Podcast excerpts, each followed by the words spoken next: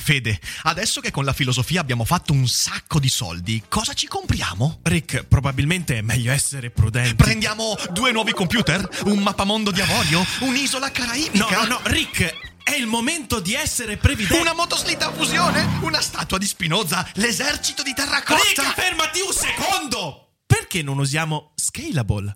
Scalable è l'app perfetta per chi vuol conoscere il mondo degli investimenti. Attenzione, investimenti pensati col cervello, non scelte di pancia. Scalable ti mette a disposizione gli strumenti essenziali per costruire una cultura del risparmio, ETF, piani di accumulo, accantonamenti a lungo termine per pensare oggi a quel che potrai fare domani. Scalable è un servizio sicuro e regolamentato con oltre 600.000 clienti e che ti aiuta a comprendere come funziona la finanza usando la testa. E sai qual è il bello? Con Scalable puoi iniziare a investire con solo un euro. Trovi tutti i dettagli in descrizione. Quindi, niente motoslitta fusione? Tra qualche anno, Rick, quando Scalable ci avrà aiutato a far crescere i nostri risparmi.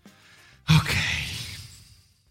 Ciao a tutti e bentornati in quella che è la rubrica divulgativamente più desiderata del web, perché dai, diciamolo, se riesco a spiegarli a loro, posso spiegarli a chiunque. Ma questa volta, questa volta, la youtuber che sta con noi è una youtuber che sicuramente ci darà filo da torcere, non come cartoni morti, non come quei due sul server, no, perché la divulgatrice di oggi tratta di filosofia, di fisica, eh, di matematica, insomma di cose molto interessanti e mi ha chiesto di parlare di Sartre. Di Sartre. Quindi io introdurrei l'ospite di oggi che è Costanza del canale Polinerdeia. Ciao Costanza e benvenuta. Eh, Ciao a tutti, scusate la connessione mi va un po' a scatti, uh, però sono molto contenta di essere qua. Per quelli che non mi conoscessero, piacere di conoscervi. Uh, io sono Costanza e vengo dal canale Polinerdeia, dove mi seguono per qualche strano motivo quasi 70.000 persone e parlo di fisica, matematica e filosofia. Quello che cerco di fare è di prendere un argomento di fisica e uno di filosofia e di far vedere che ci sono i parallelismi, perché non sono mai stata una persona che si limita a una materia sola, quindi questa per me è la cosa più divertente. Se volete venirmi a seguire probabilmente ci saranno tutti i link in descrizione e tutte le cose. Quindi. Grazie. Assolutamente sì. Peraltro io e te abbiamo già collaborato qualche, beh, quasi un anno fa, quando abbiamo discusso di Detroit Become Human. Eh, insomma, uh-huh. quindi, quindi, non è la prima volta e che abbiamo... compari su questo canale e magari qualcuno già e, ti e... ha conosciuta. E YouTube ti aveva completamente ammazzato il video, quindi l'avevano visto tipo un decimo delle persone che lo vedono di solito. Però era un Mamma video che secondo mia. me era uscito veramente molto bene, quindi... Se avete voglia metto, andatevelo a recuperare anche quello. Metto il link di quel video sotto, quella volta è stato un disastro con, con, con, i feed, ma vabbè, vabbè, vabbè. Il video è comunque qualcosa che ci ha reso orgogliosi. E quest'oggi, quest'oggi collaboriamo in questa rubrica in cui spiegherò, tra virgolette, ovviamente, Sartre a Costanza. E allora, dopo il caloroso invito a seguire Costanza, ci tuffiamo nell'argomento di oggi e la domanda è d'obbligo, Costanza. Perché mi hai chiesto di discutere di Jean-Paul Sartre? Ah, perché, beh, intanto perché credo che fra tutte le correnti filosofiche con cui ho avuto a che fare, adesso che sono più grande, credo che l'esistenzialismo sia quella che mi ha dato di più. Al liceo mi piacevano più filosofi idealisti, diciamo, tipo ero una grande fan di Kant, ero una grande fan di Platone, così, filosofi che costruivano tanto. Adesso invece mi trovo ad essere più attratta da filosofi che disfano, no? Schopenhauer, mm-hmm. Nietzsche un po', anche se è un, è un po' a metà lui, ma soprattutto Sartre, Camus e Simone de Beauvoir anche. E um, mentre di Camus ho letto tutto e sento di averlo capito a, a livello in- interiore proprio, cioè siamo best friend forever proprio, io e Camus adesso. Sartre se- sento che mi sfugge un po', sento che ha, ha detto dei concetti che, che non ho ancora veramente ben afferrato così, però sento anche che il messaggio che ci sta dietro alla sua filosofia è qualcosa con cui risuono veramente, veramente tanto a livello interiore e, ed ero molto curiosa di, di esplorarlo di più e di avere almeno una guida per capirlo. È molto interessante quello che hai detto, perché tu in realtà hai fatto un percorso un po' inverso. Voglio dire, gli esistenzialisti di solito sono quei filosofi che ci catturano quando passiamo il periodo emo della nostra vita, quindi l'adolescenza. cioè, in adolescenza eh, sei un po' confuso, un po' depresso, un po' trascinato dall'emotività e quindi gli esistenzialisti riescono a impattare su quell'animo lì disturbato e Sartre è uno di quelli. Io, per esempio, Sartre l'ho letto praticamente tutto quando avevo fra i 19 e i 20 21 anni, perché insomma dai, avevo questo, questo animo romantico che emergeva, il bisogno dell'individualità di vincere sul mondo e quindi Sartre era un po' questa cosa qua e, e solo in un secondo momento poi in realtà ti avvicini di più a Kant, no, a Hegel no, a Hegel no, però un po' di più agli idealisti. A no, che ci stiamo lontani. Non esageriamo, non esageriamo. In realtà poi alcuni, e questo è divertente, alcuni miei colleghi un po' più attempati mi hanno detto eh, eh Marik, quando arriverai ad avere 38-39 anni, quando farai figli, uno mi ha detto cosa che non avverrà mai, allora rivaluterai anche Hegel. Ho detto, ah, ma perché quindi Hegel ti dà quel surplus di martellate sulle balle, perciò insomma, quando hai figli riesci anche a sopportarlo meglio. Bello. No, è interessante quello che hai detto perché, perché, mm, perché di solito tra l'altro, bello sapere che, bello sapere che il, Scusa, volevo dire, bello sapere che il, quando avrai figli non lo dicono solo a me che sono donna, sono contenta di sapere no. che è uno struggle che abbiamo tutti, ecco. No, no, ce l'abbiamo tutti, ce l'abbiamo tutti, scherzi. Sono tantissime le persone che mi dicono, eh, quando avrai figli? Tipo, non puoi capire, fino... ah, mamma mia, cioè, nel senso, io rispondo sempre, vabbè, ascolta, cioè, a, a, quanto pare non puoi capire il cervello finché non ne hai uno, è la mia risposta, di solito sempre molto diplomatica. però, però, al di là di questo, Sartre, Sartre è... Un... C'è un motivo per cui cui ti sei licenziato, eh. Comunque, beh, Sartre. esatto, esatto, per Sartre. Sartre è un filosofo molto complicato in realtà da affrontare, non tanto per, sì, anche per i temi che tratta, ma perché è uno di quei filosofi francesi. E con questo, quei filosofi francesi, sì, intendo proprio il fatto che è uno di quei pensatori che ha messo insieme in una crasi un po' difficile da dirimere filosofia e letteratura, ok? Anche lì, anche questa è una cosa mm-hmm. che cattura molto il pensiero, diciamo così, così giovane, adolescenziale, romantico, perché fare filosofia con la letteratura è una roba molto bella. Poi in realtà mi piace ancora oggi, però Sartre forse ha un po' esagerato, al punto che tanti suoi saggi filosofici sono pieni di citazioni, lui cita anche i suoi personaggi, voglio dire, nell'essere il nulla si trovano alcune cose parafrasi che si trovano nella nausea e nelle mosche e via dicendo. Quindi, eh, quindi c'è una cosa un po' strana. E questo da un lato crea il fascino, dall'altro crea l'antipatia, perché voglio dire, è molto antipatico rendersi conto che uno ti parla di filosofia a volte, quindi qualcosa che dovrebbe essere abbastanza chiaro, però usando metafore, usando... E i francesi hanno fatto scuola con questo, perché Derrida, e mh, Foucault un po' di meno, ma anche lui sull'andante, Deleuze, e, e lo stesso Camus, ok, eh, che dobbiamo ancora trattare in questa, in questa, rubrica, prima o poi qualcuno me lo farà trattare. Quindi è affascinante e al tempo stesso problematico proprio per la sua mancanza di chiarezza. Voglio dire, ti leggo una citazione, ok? Cerchiamo insieme di capire che diavolo stava dicendo Sartre in questa citazione. Lui, nell'essere il nulla, scrive la libertà non è un essere, essa è l'essere dell'uomo, cioè il suo niente d'essere. E già qui dici aspetta un attimo, poi continua. Io sono condannato a esistere per sempre al di là dei moventi e dei motivi del mio atto. Io sono condannato a essere libero. Ciò significa che non si possono trovare alla mia libertà altri limiti che la libertà stessa. O, se si preferisce, che non siamo liberi di cessare di essere liberi.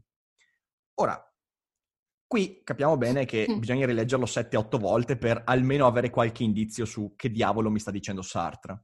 E qui vorrei partire con una contestualizzazione, perché quella di Sartre è una di quelle filosofie che non si capiscono se non si eh, sa quando è stata prodotta, quando è stata scritta.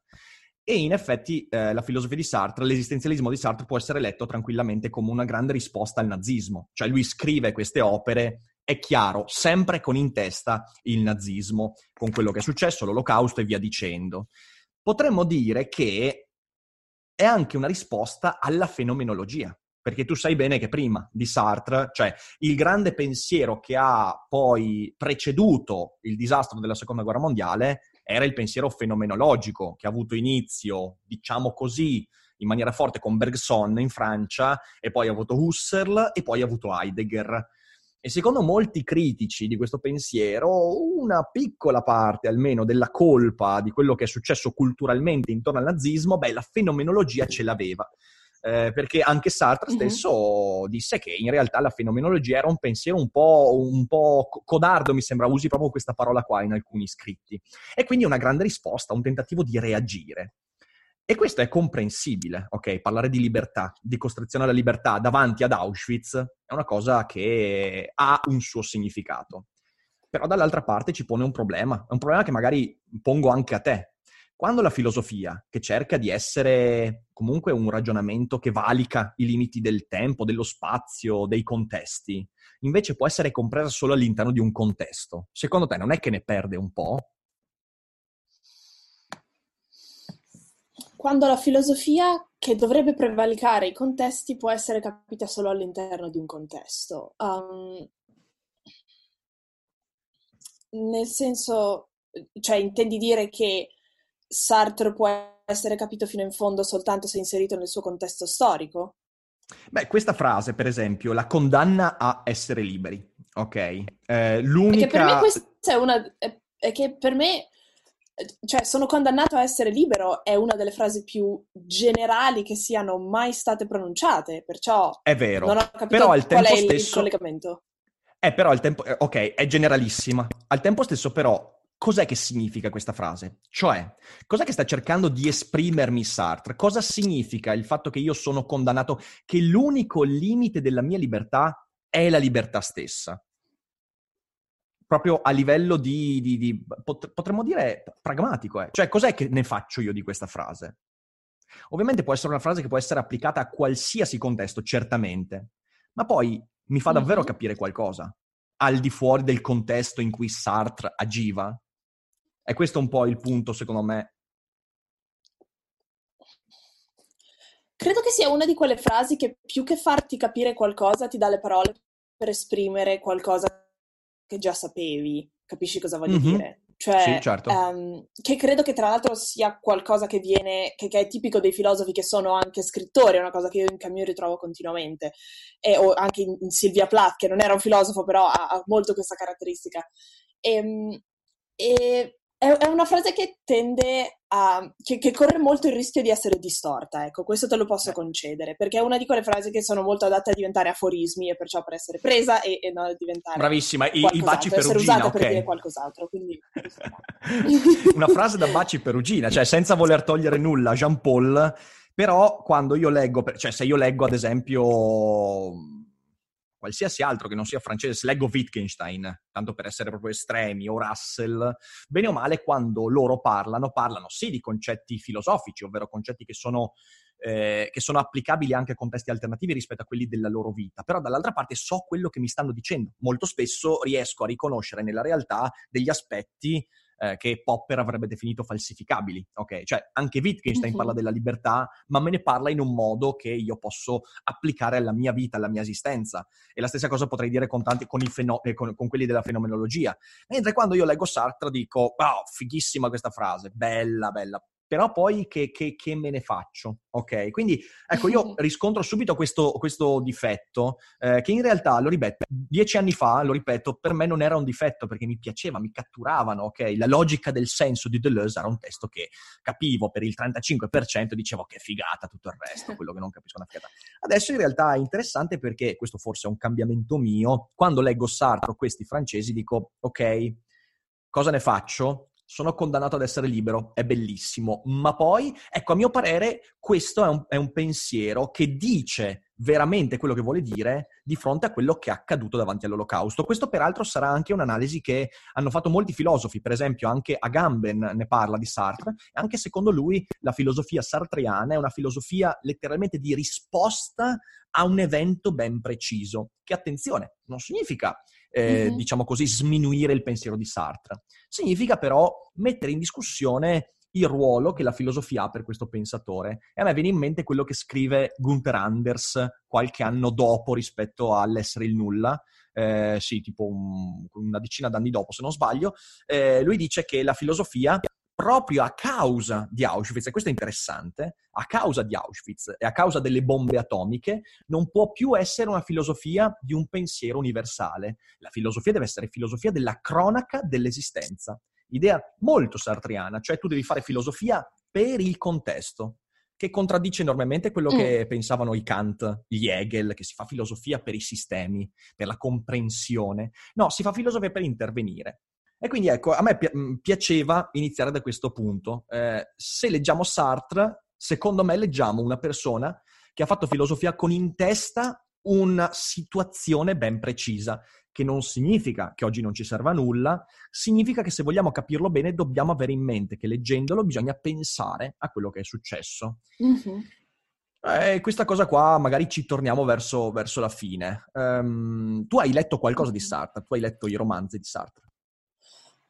Uh, allora, ho letto La nausea, ho Ok. visto... um, allora, porca miseria, non mi viene il titolo adesso. È quello che finisce con eh, L'inferno sono le altre persone. Non mi È il viene il muro? titolo. Eh, Cioè il, il muro... eh, mm, eh, no, aspetta, il finale è... No, non è il muro. Eh, vabbè, l'inferno sono gli altri, in realtà Aspetta, c'è in guarda, lo tante opere. Ehm, non so se è il muro, le mosche, boh, prova a guardare. Tanto siamo qui, possiamo No googlare. exit, a porte chiuse. Ah, a porte, A porte chiuse, a chiuse, porte ecco. chiuse. È vero, è vero, è vero. Ok. Che credo che sia veramente quello che mi ha conquistato completamente di Sartre, perché è, cioè è, è- è qualcosa di universale. È... E quindi la nausea l'hai letto, la nausea l'hai letto, la nausea l'hai letto. Ecco, è molto interessante questa cosa che Sartre, come molti autori che hanno fatto filosofia in mezzo alla letteratura, durante le sue disquisizioni filosofiche utilizza tantissimi concetti che gli sono venuti in mente nei romanzi. Per esempio, il concetto di nausea è un concetto centrale Mhm. non solo per capire il romanzo, ma per capire tutto il pensiero.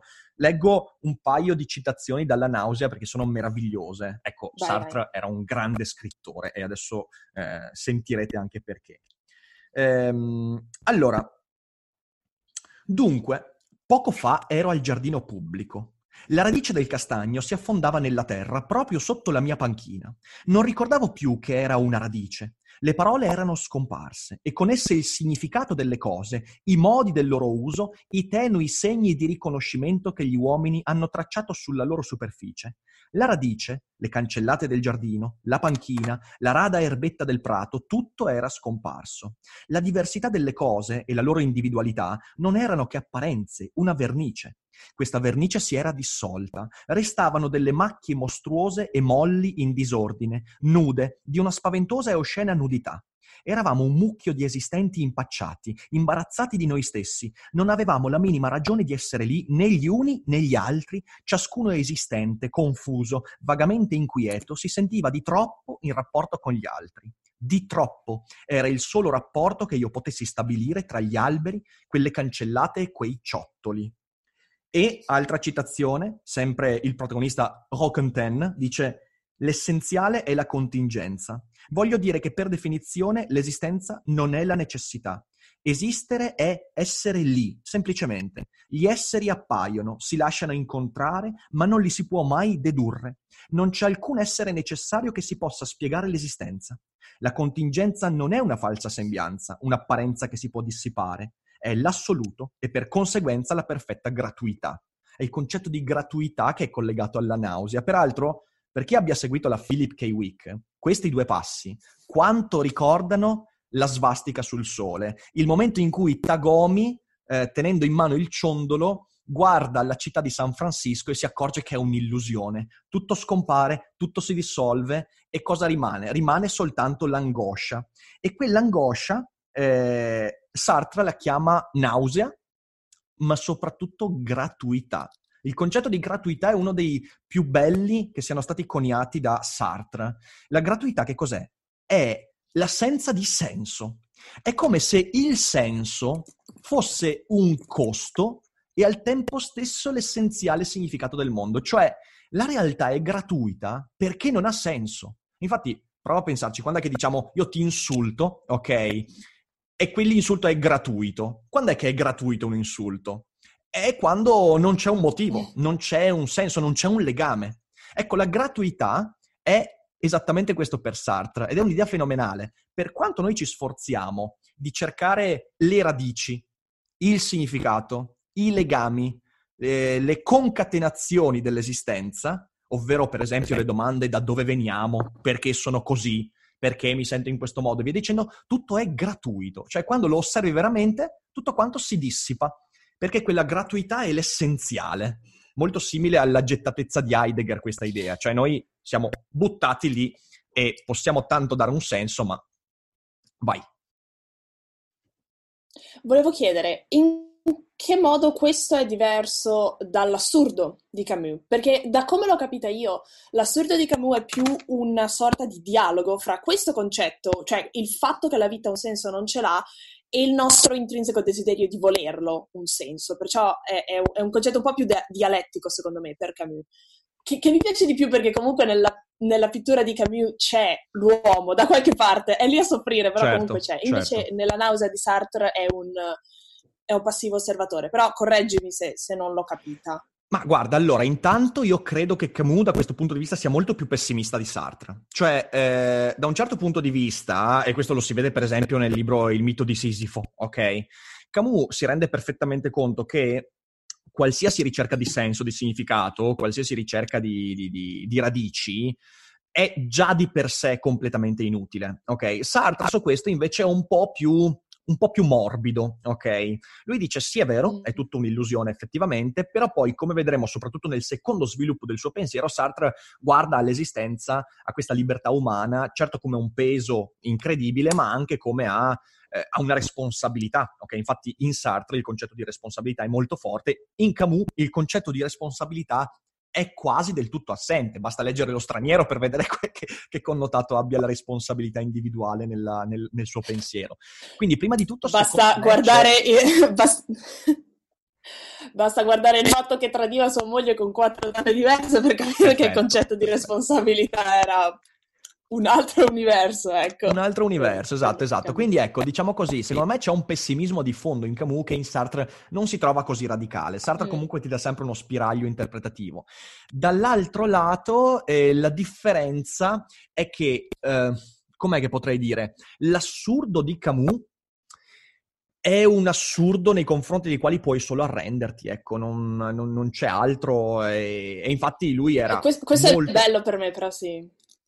Sì, cioè quella di Camus è una resa incondizionata, mentre Sartre ti chiede in qualche modo e chiede a se stesso di, di combatterla questa cosa, cioè di riconoscere il fatto che comunque non, non, puoi sottrarti al gioco. E infatti è molto interessante la differenza che c'è nel concetto di suicidio fra i due. Cioè Camus l'ha sempre, un po' come Choran, l'ha sempre mh, considerato comunque come una possibilità mh, mm-hmm. assolutamente credibile, mentre Sartre non, non l'ha mai neanche, eh, neanche, considerata come possibilità, anzi il suicidio in Sartre è un atto che viene sempre moralizzato in senso negativo, quindi c'è una differenza mm-hmm. abbastanza abissale. Poi la radice è la stessa, eh. cioè tutto quello che ci circonda è un'illusione, non ci possiamo fare nulla, è tutto quanto parte di una rappresentazione, la nostra coscienza ci fa vedere cose che in realtà non ci sono e, e, quando te ne rendi conto sei gettato nell'angoscia, che è comunque un'idea che, diciamo così, è già di per sé abbastanza pessimista.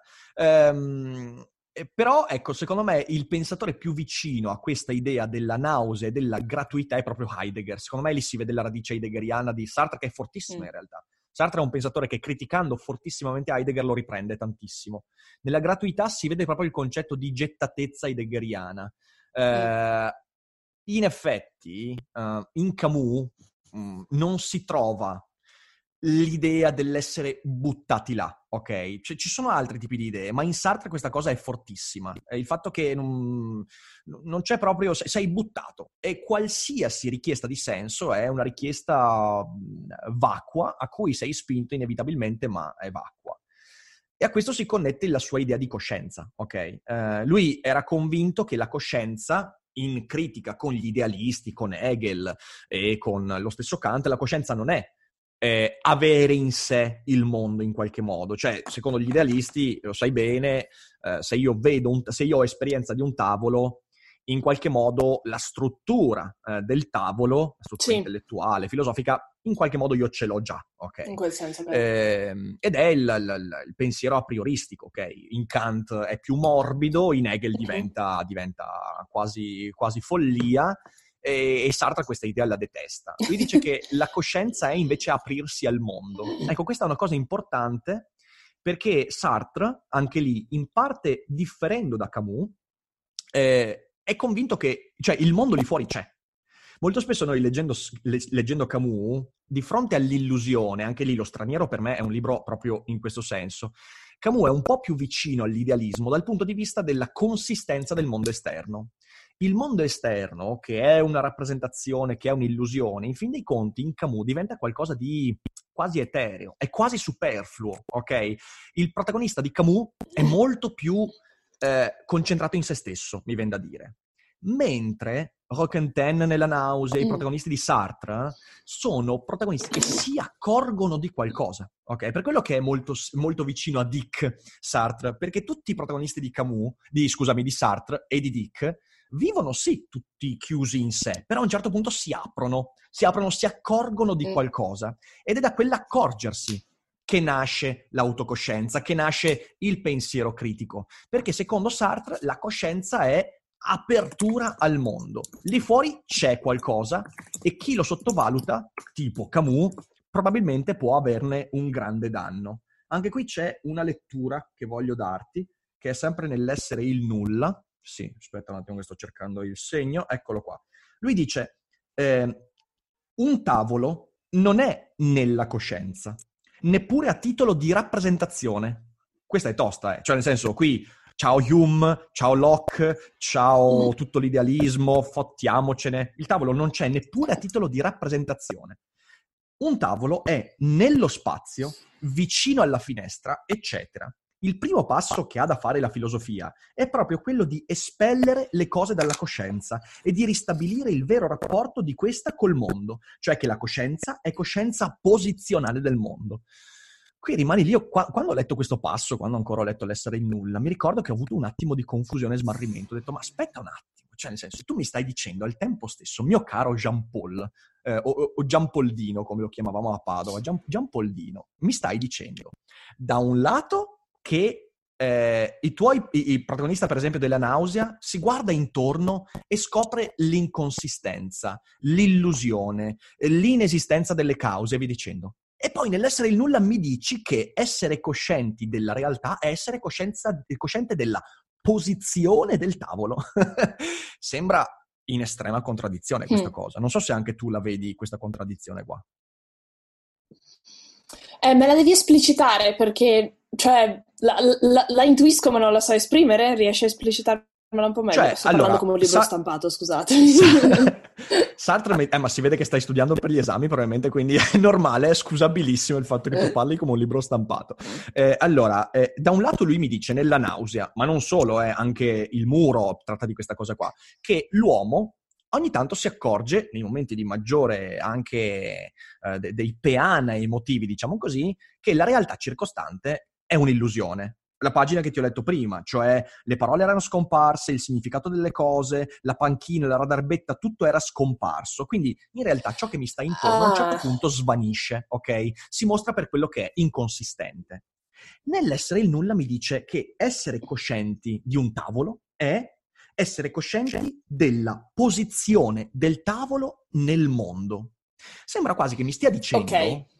Ok, sembra quasi che mi stai dicendo che l'essere okay. cosciente... Cioè, vedo, vedo, la contraddizione, ma... Vedo la contraddizione, ma... Eh, credo... Cioè, la, la, risolverei dicendo che sono su due piani diversi. Cioè, quando mi dice che essere coscienti del tavolo è essere coscienti della sua posizione nello spazio e del tempo, sta parlando su un piano molto concreto, su un piano reale. Mentre quando mi dice che la realtà è un'illusione, credo che si riferisca più a una realtà personale o intrapersonale? Cioè, eh, questa cosa qua però, cosa? sì sì, no, ha senso, ha senso, seguendo questa strada, perché ripeto, qua siamo veramente nel campo dell'interpretazione, ok? Cioè nel senso, Sartre non, non, mm-hmm, non mm-hmm. ci dà alla fine la sua interpretazione finale, potremmo dire che, eh, perché secondo me le cose non sono su due piani diversi, ma quello che hai tu indicato secondo me potrebbe essere una strada interessante.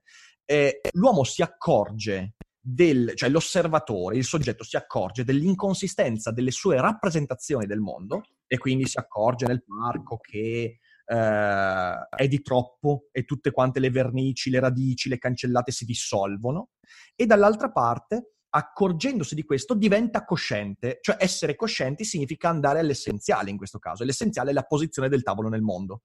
Questo è ciò che mi verrebbe da dire se non dovessi mantenere una idea di contraddittorietà. Però di nuovo Sartre, come tutti i francesi, non ci dà la soluzione. Questa è una possibile lettura.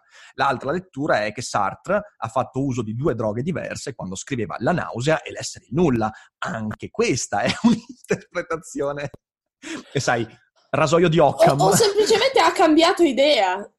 Sì, sì, o, o, o, semplicemente ha cambiato idea, è che è, è, in realtà molto più comune fra i filosofi di quello che le interpretazioni ci pensano. È vero, anche questo potrebbe essere, anche questo possibile. potrebbe essere.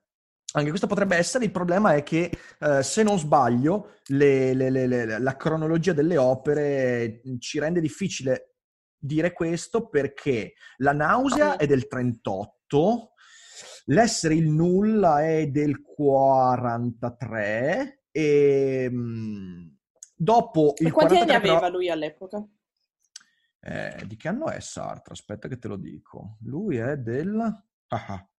boh, non ce l'ho qua la data di nascita, no, 1905, 1905, 1905, quindi... Ok, no, allora, allora sì, era, cioè, era già un uomo fatto e finito, quindi dici, non è così. Eh sì, capito, no, cioè, no, non è da escludere che avesse cambiato idea, sai qual è il problema? È che nella nausea dice una cosa, nell'essere nulla dice un'altra, in testi successivi però poi riprende anche quelle idee, Ok. potrebbe essere un'altra cosa, anche lì, potrebbe essere che nella letteratura noi vedessimo non esattamente il pensiero filosofico di Sartre fatto e finito, mentre nell'essere il nulla sì. Quindi potrebbe anche essere, perché molto spesso accade, che nei romanzi non dobbiamo pretendere quella rigorosità filosofica che invece possiamo trovare nell'essere il nulla.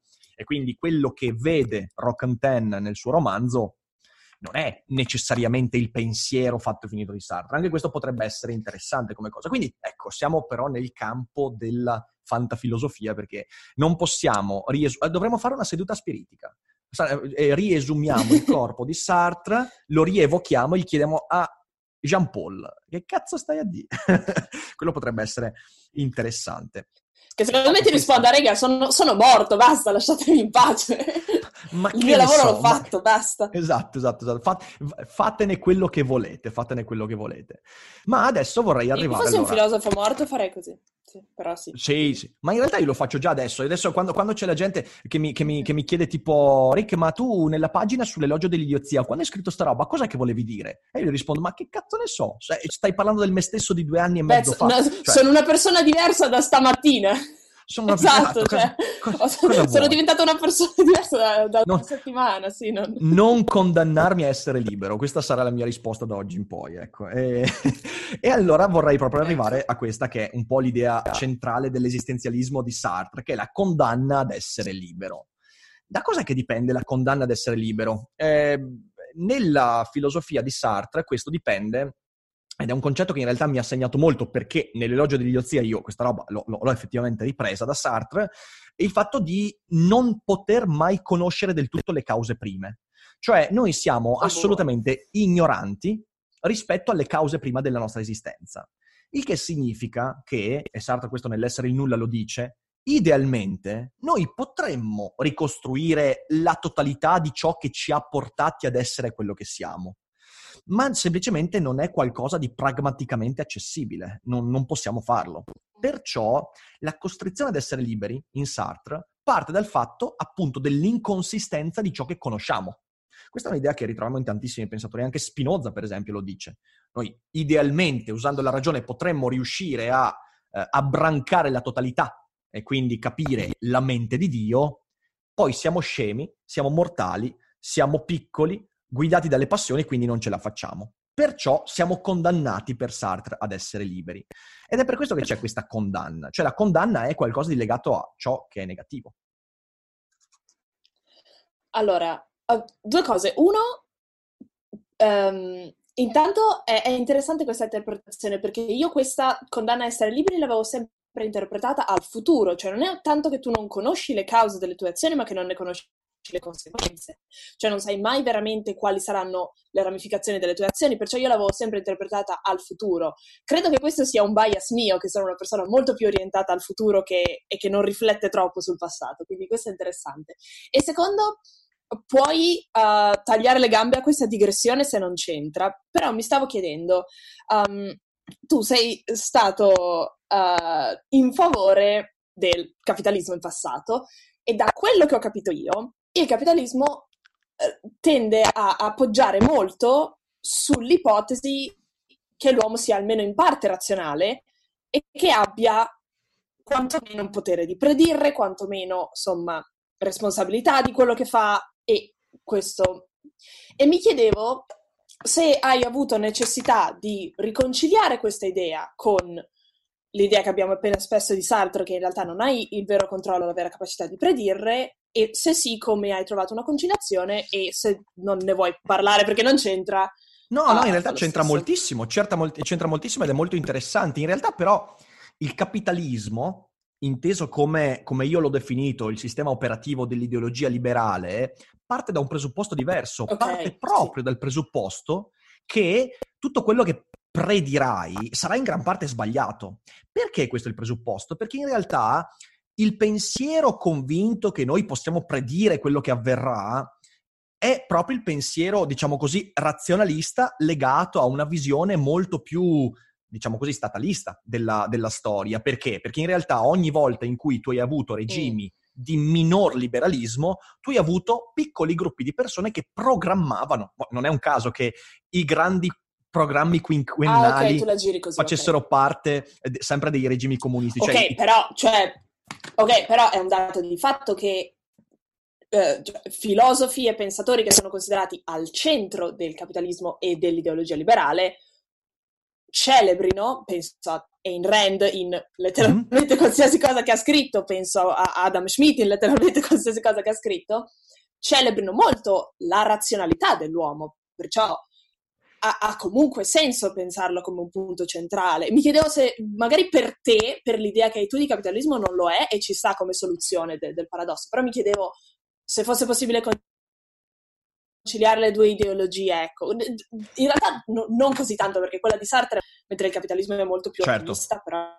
Certo, ma allora, hai capito guarda, cosa volevo chiedere? Sì, sì, no, ho capito perfettamente, è molto interessante come cosa, bisognerebbe parlarne per due ore e mezza solo di questa cosa perché Sì, no, ovviamente, è, è sì, era... era... no, io ti dico, uno ti... spunto di riflessione, ecco. È interessante, io ti lancio solo questo spunto di riflessione. Tu mi hai citato per esempio Adam Smith ed Ayn Rand, che sono molto molto diversi l'uno dall'altro. Se io guardo alla razionalità così come espressa dalla Rand, la razionalità non è la convinzione di poter prevedere quello che avverrà, ma è la razionalità di poter riconoscere ciò su cui ho potere attualmente. Eh, tu, Ayn Rand è perfettamente consapevole, okay, per esempio nel tema, nel tema questa cosa emerge. Eh, il fallimento è ciò che poi costruisce sempre i, i, piccoli indizi che ci permettono di capire quello che accade. Ok, quindi non, non è sì. che uno razionale sa già la strada che prenderà e andrà avanti, anzi farà un sacco di cagate. La protagonista in effetti del primo libro lo dice a chiare lettere, dice io sono arrivata a capire le cose di oggi proprio perché ho fatto un sacco di errori nel passato. La razionalità perciò non è dire io riesco a prevedere la strada da seguire, la razionalità è quali sono gli elementi che ho a disposizione che riesco a riconoscere oggi e da questi poi mi muovo verso il domani, ovviamente non sapendo quello che avverrà. Eh, la necessità di programmare invece, cioè il presupposto, sempre razionale, è un diverso tipo di razionalismo, di dire io so dove andrà la mia vita, la storia, il mondo e posso determinarlo, quello è un pensiero diverso, secondo me, rispetto perlomeno da come okay. la vedo io. E lo stesso concetto okay. di mano invisibile di Adam Smith. Come, come... Ecco, quindi, quindi giusto, giusto, così, per, però è uno stimolo interessantissimo, quindi magari, magari ne parlo in un daily cogito, in, no, eh, perché è uno Fammi stimolo sapere. molto interessante. La, la, sì, sì, sì. La, la, accetto come interpretazione, non è esattamente quella che davo io, ma l'accetto, va bene. Certo, certo, certo. In realtà è, eh, il capitalismo è il sistema attualmente che ti permette di fare le tue stronzate senza che nessuno ti impedisca di farle. Questa è l'unica razionalità che io sento di poter, poter riconoscere in questa cosa, capisci? Con, con, questa cosa posso essere d'accordo, il mio take è che non è per forza l'unico, ecco, cioè è forse ah, il migliore no, certo. tra quelli che abbiamo pensato finora, ma se siamo filosofi, perché non, non, pensarne di altri? Però vabbè. Eh, ah, ma, ma infatti io lo dico sempre. Building the commune, quindi ho appena ah, finito ecco, costruire vedi. la comune, quindi... È interessantissimo. No, eh, finché... Fin, guarda, io sono, io sono, apertissimo, io infatti l'ho, l'ho, sempre detto, quando ogni volta in cui qualcuno dice, eh, ma in realtà si può immaginare, io dico, eh, guarda, cazzo, guarda, quando, quando qualcuno lo immagina, io lo ascolto e se per caso effettivamente è qualcosa da seguire, io lo seguo. Io non sono uno di quelli che dice, ah no, quello che c'è va bene così e basta. Solo che finora non ho sentito alternative no, no, veramente convincenti e valide. Però però, chiudendo Vabbè, questo però è un argomento che assorbe troppo perché perciò torniamo... Esatto, esatto, esatto. E peraltro sai che i commenti, i commenti, si concentreranno quasi esclusivamente su questa digressione, lo sai, ma va Beh, bene Però, però l'abbiamo fatto alla fine invece, dai. Non... è vero, è vero, è vero, è vero. Allora, eh, dicevamo la condanna ad essere liberi. Io mi sono segnato una citazione che mi piaceva molto, sempre tratto da L'essere il nulla. Allora, scrive Sartre, tutte le attività umane sono equivalenti e tutte sono votate per principio allo scacco. Peraltro, contro i motivatori. Eh. È la stessa cosa, in fondo, ubriacarsi in solitudine o condurre i popoli. Questa è tosta. Eh. Se una di queste attività è superiore all'altra, non è a causa del suo scopo reale, ma a causa della coscienza che possiede del suo scopo ideale. E in questo caso il quietismo dell'ubriaco solitario è superiore alla vana agitazione del conduttore di popoli.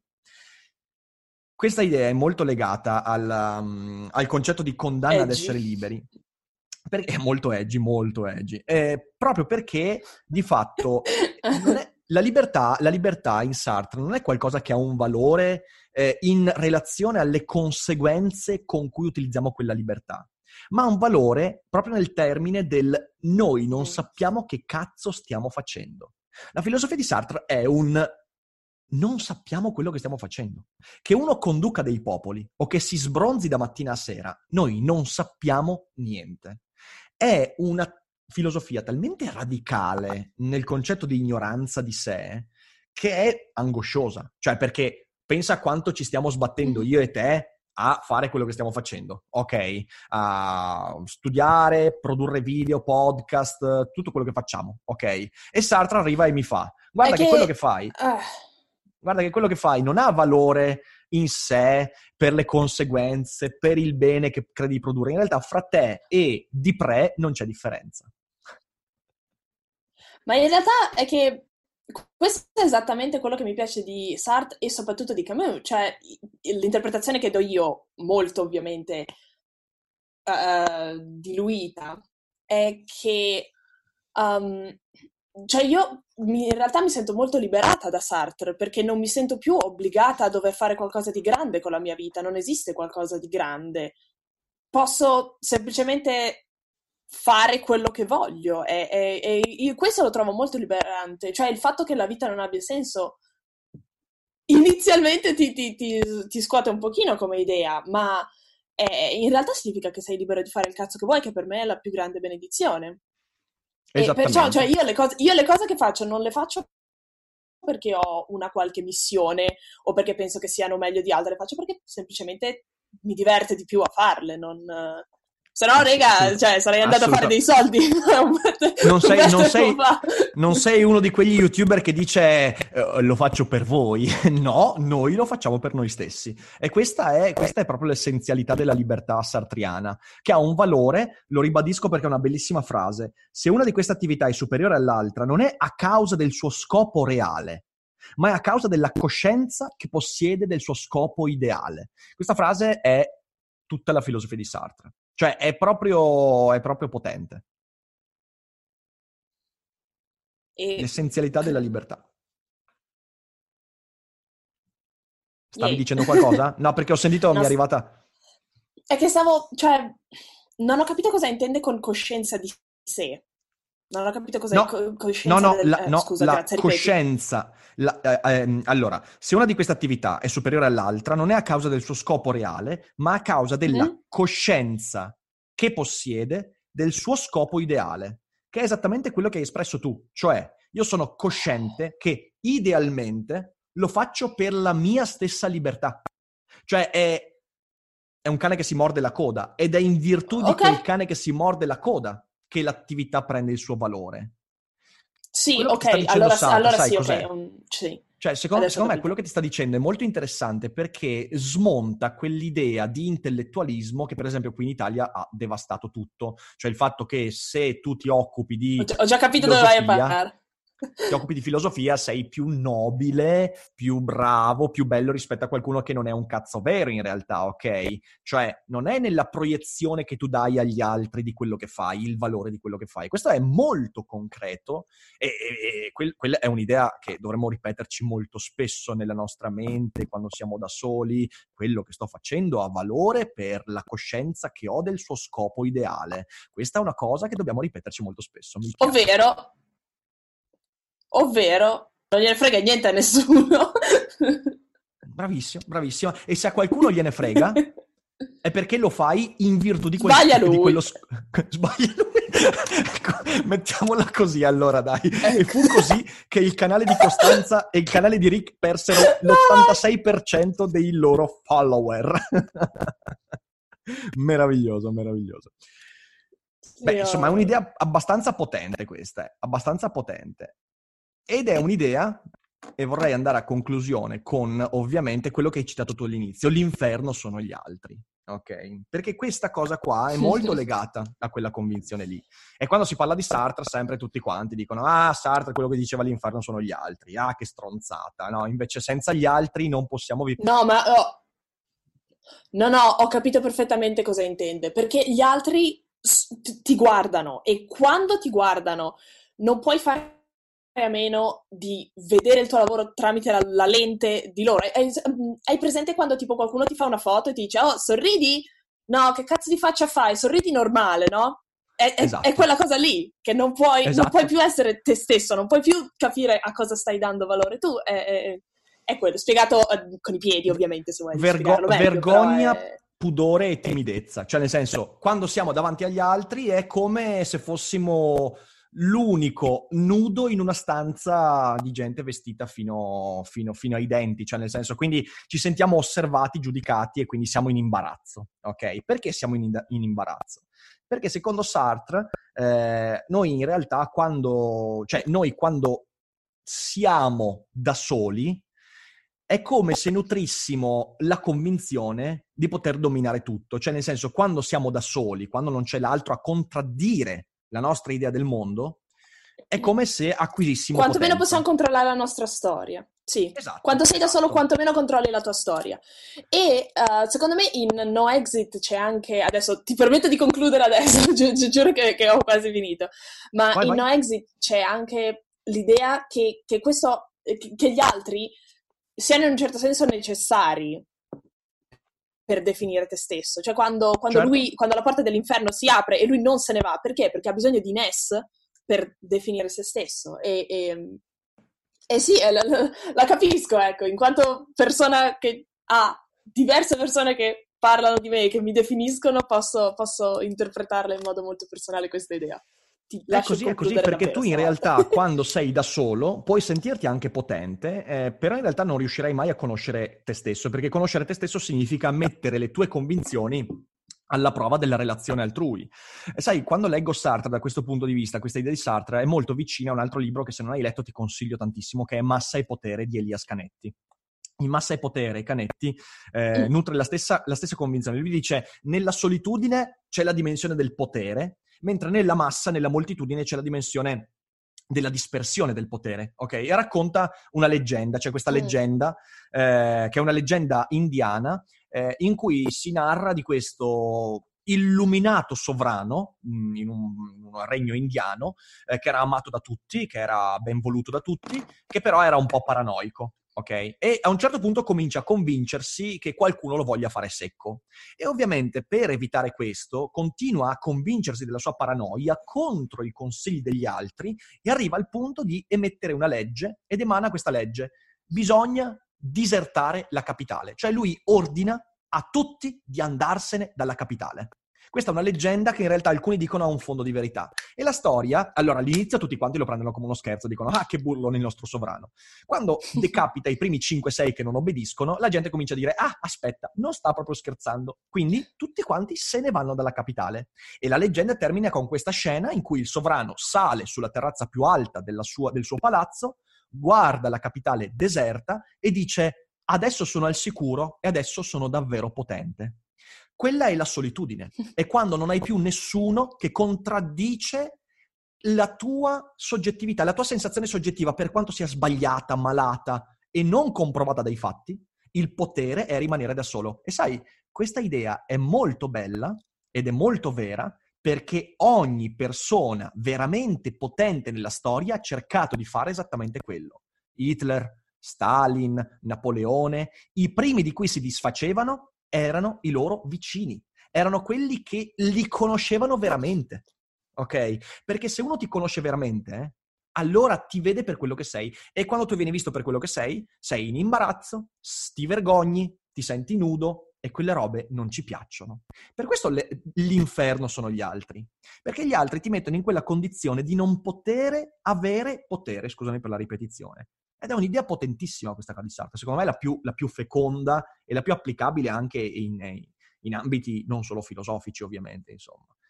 Ehm, meraviglioso, meraviglioso. Questa è la parte che, che, amo di più. È l'essere per gli altri. Lui nell'essere, nel, nell'essere il nulla, lui dice questo è l'essere per gli altri, che non è più l'essere in sé o l'essere per sé, anche qui con un lessico molto heideggeriano, mm-hmm. ma è l'essere per gli altri. Ti apri all'inferno. E, ehm, boh, credo, io, eh, questa è un'idea che, che, ho rivisto molto spesso. Nelle mie, io mi ricordo quando, quando, volevo proteggere le mie prerogative, erano i momenti in cui diventavo più miserabile di tutti invece. E, e quando diventavo miserabile, i primi che allontanavo erano proprio quelli che mi vedevano che ero miserabile. e quindi è, è veramente molto, molto... E, poi, poi Sartre si ammorbidisce e poi Sartre finisce, finisce, la sua carriera filosofica ammorbidendosi, cioè quella parte finale del suo pensiero in cui ha tanta paura di perdere i suoi amici marxisti e comincia a sparare un sacco di cagate. Povero Sartre alla fine.